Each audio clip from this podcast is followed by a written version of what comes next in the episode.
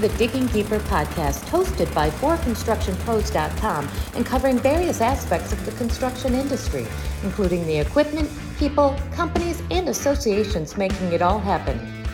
My name is Becky Schultz, editor of Equipment Today, and in this episode, ForConstructionPros.com contributor Sarah Jensen speaks with Tarik Bolat, CEO of GPR, about how the company's ground positioning radar technology helps to see underneath the vehicle to gain information about its position, what might be under the material a machine is about to dig, and more, improving safety but also aiding the transition toward more automated systems and fully autonomous vehicles. Let's dig in with Sarah and Tarik now. So, just to sort of start the conversation, if maybe you could provide a little bit of an overview of GPR and the ground positioning radar technology it's been developing. Yeah, of course. You know, I think the simplest way to think about what we're building at GPR is you've used satellites to leverage the skies to, to generate information that's really important for vehicles and other applications today. You use cameras and LIDARs and forward facing radars and sonars and those sorts of things to understand the world around you, what we would call the surface layer. Um, but no one yet has figured out how to leverage subterranean data um, for real world applications yet. And so GPR is the first company in the world uh, to have invented a way to, at high scale, capture subterranean data uh, and then action it for a bunch of different applications. And so the first application that we're doing uh, is something called positioning or localization um, in the industry parlance. And what that means is how can a vehicle know exactly where it is um, to a centimeter level? Hmm. Uh, and the reason that we're starting with that is that that's a really big challenge for assisted driving uh, and for autonomy. So sort of running the gamut from um, you know what you would think of as level two, so systems on passenger-owned vehicles, personally owned vehicles, all the way through to you know autonomous trucks and robo taxis and, mm. and so on. Um, the way that that works today, the way that positioning works today, absent GPR, uh, is with a constellation of things like GPS, which is notorious for its lack of reliability. The signal is blocked, um, mm. has other issues, and is, and is, generally not very accurate to begin with. Um, uh, and then you've got camera and LiDAR. So with camera, you're either looking at lane lines, that's how a lot of today's um, assisted driving systems work. Of course, that relies on clear lane mark- markings being present. Um, or uh, with camera and also with LiDAR, you're creating a map of the world around you and then trying to track that map. Um, which of course is very challenging because you have to be able to see the trees and signs and buildings that you could originally map. There have to be trees and signs and buildings and things like that in the first place.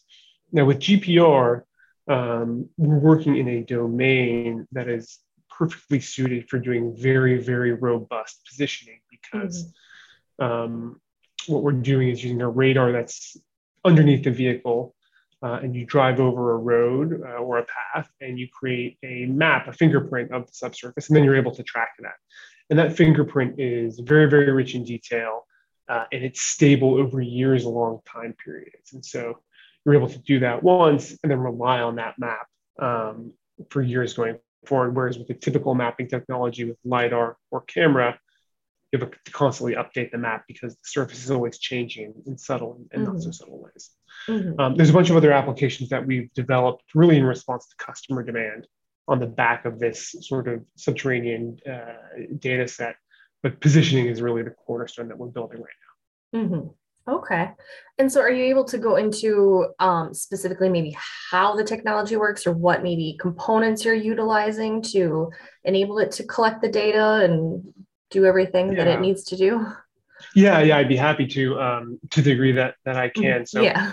um, uh, the radar itself is a totally unique design. So it's not what you might think of for a to- like a forward-facing radar that mm. you know is used for adaptive cruise control, for instance. Very different design. Using uh, different frequencies um, and different location. It's underneath the vehicle. Uh, and so that is basically imaging or getting reflections off of the subsurface about 10 feet into the ground. So that's what that unique, uh, unique fingerprint is comprised of. Reflections of off of things like changes in soil type, soil density, rocks, roots, concrete, asphalt, that sort of thing. Um, and so as you drive over uh, a road or, or a path, you're creating that uh, that 3D map in effect. And then you're simply matching to that map the next time that you drive through, as you would with any other mapping technology. The benefits here is that this is sort of a built for purpose positioning solution where you're working again in this domain that is very well suited to doing positioning because it's stable over long time periods and it's rich in unique, uh, unique imagery. Mm. Okay. All right. So then, how um, might you go about utilizing or maybe even integrating the technology into a piece, like a heavy duty vehicle or a piece of off road equipment?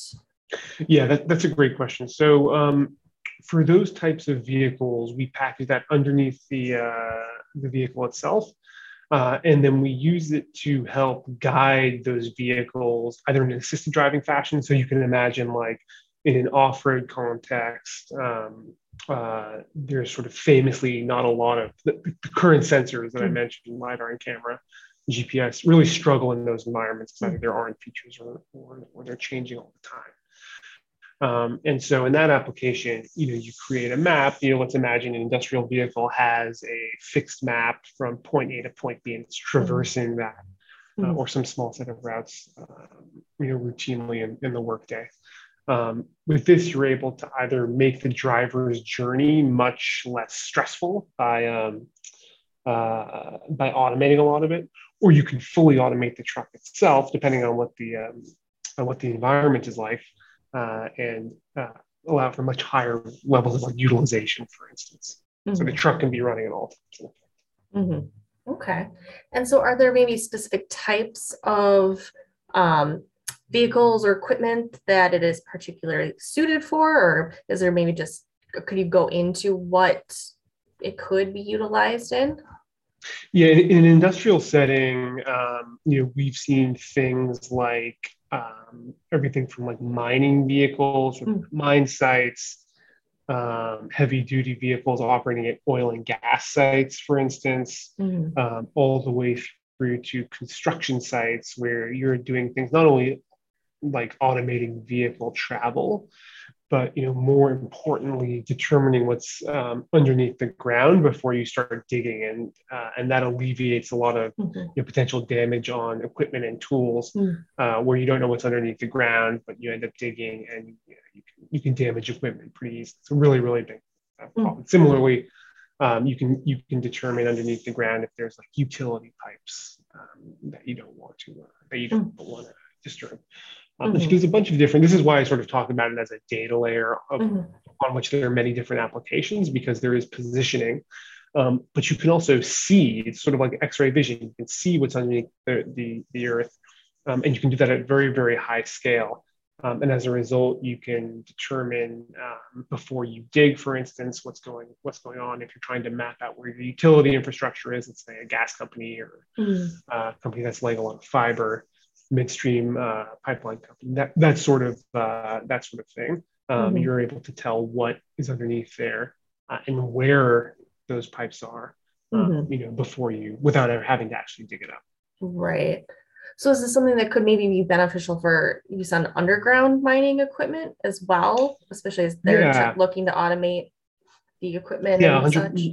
Hundred percent, hundred percent. So, um, you know, the, this is not um, whether we're above ground or below ground. We're simply looking at what's below the vehicle, mm-hmm. um, as long as the vehicle is traveling uh, over and closer to the ground. So, you know, i.e., it's not a plane. Yeah. Um, you know, it's uh, or a drone. Um, uh, you know, you're able to capture that that subterranean signature uh, and then manipulate it for positioning or, or anything else. Mm-hmm. Okay. And so, how do you would you work together with an OEM or other component manufacturers to integrate the technology, or maybe can you go into how that process kind of works? Yeah, so we tend to opt to to work with um, three main parties in the industrial setting. Mm. Um, one is the you know the operator, so whether it's a construction site operator, a mine operator, or an industrial yard operator, mm. distribution center operator airport operator. Um, you know, uh, very oftentimes creating the the sort of spark of demand because they are trying to make their service or their product more efficient. Uh, you know, better experience for their customers. Uh, uh, and then we work with the OEMs and the tier ones to actually create that on the vehicle. Um, and so the OEMs, you know, will uh, determine where it should be packaged, what the ultimate requirements are um, uh, of performance, and then we'll oftentimes work with a supplier uh, to manufacture it and, uh, and package it on that vehicle. Mm-hmm. Okay, great. And so maybe just kind of the last question I had is maybe how, if at all, you maybe could um, see this technology further aiding current and future autonomous vehicle developments, or how might the technology itself advance or help with other future um, innovations that are coming in the industry? Yeah, so we do a lot of work like with the automated freight industry. Mm. So, you know, for that application, you're looking at, um, you know, you're driving millions and millions of miles. And so you need a very, very robust independent positioning mm. input.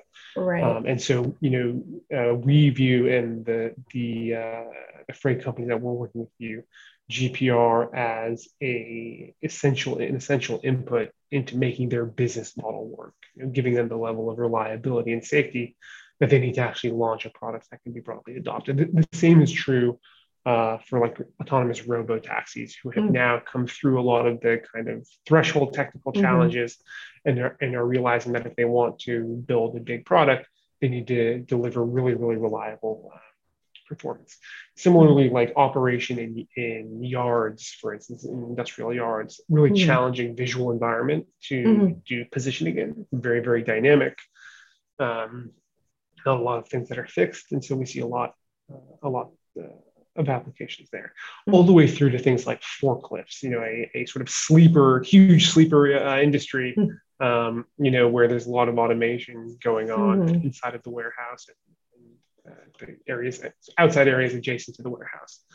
Um, and then, of course, our, our bread and butter is um, is for automating passenger vehicles and sort of mm. assisted driving uh, context. And so we do a lot of work there, working with some of the biggest automakers in the world uh, on that. And that includes things like pickups and SUVs going off road mm-hmm. as well. So that same same reason that it's challenging for an industrial vehicle, you know, heavy duty vehicle, right, um, to be operating in an off road context. That that remains true um, for other vehicles that, mm-hmm. that, are owned by consumers uh, mm-hmm. and going off road.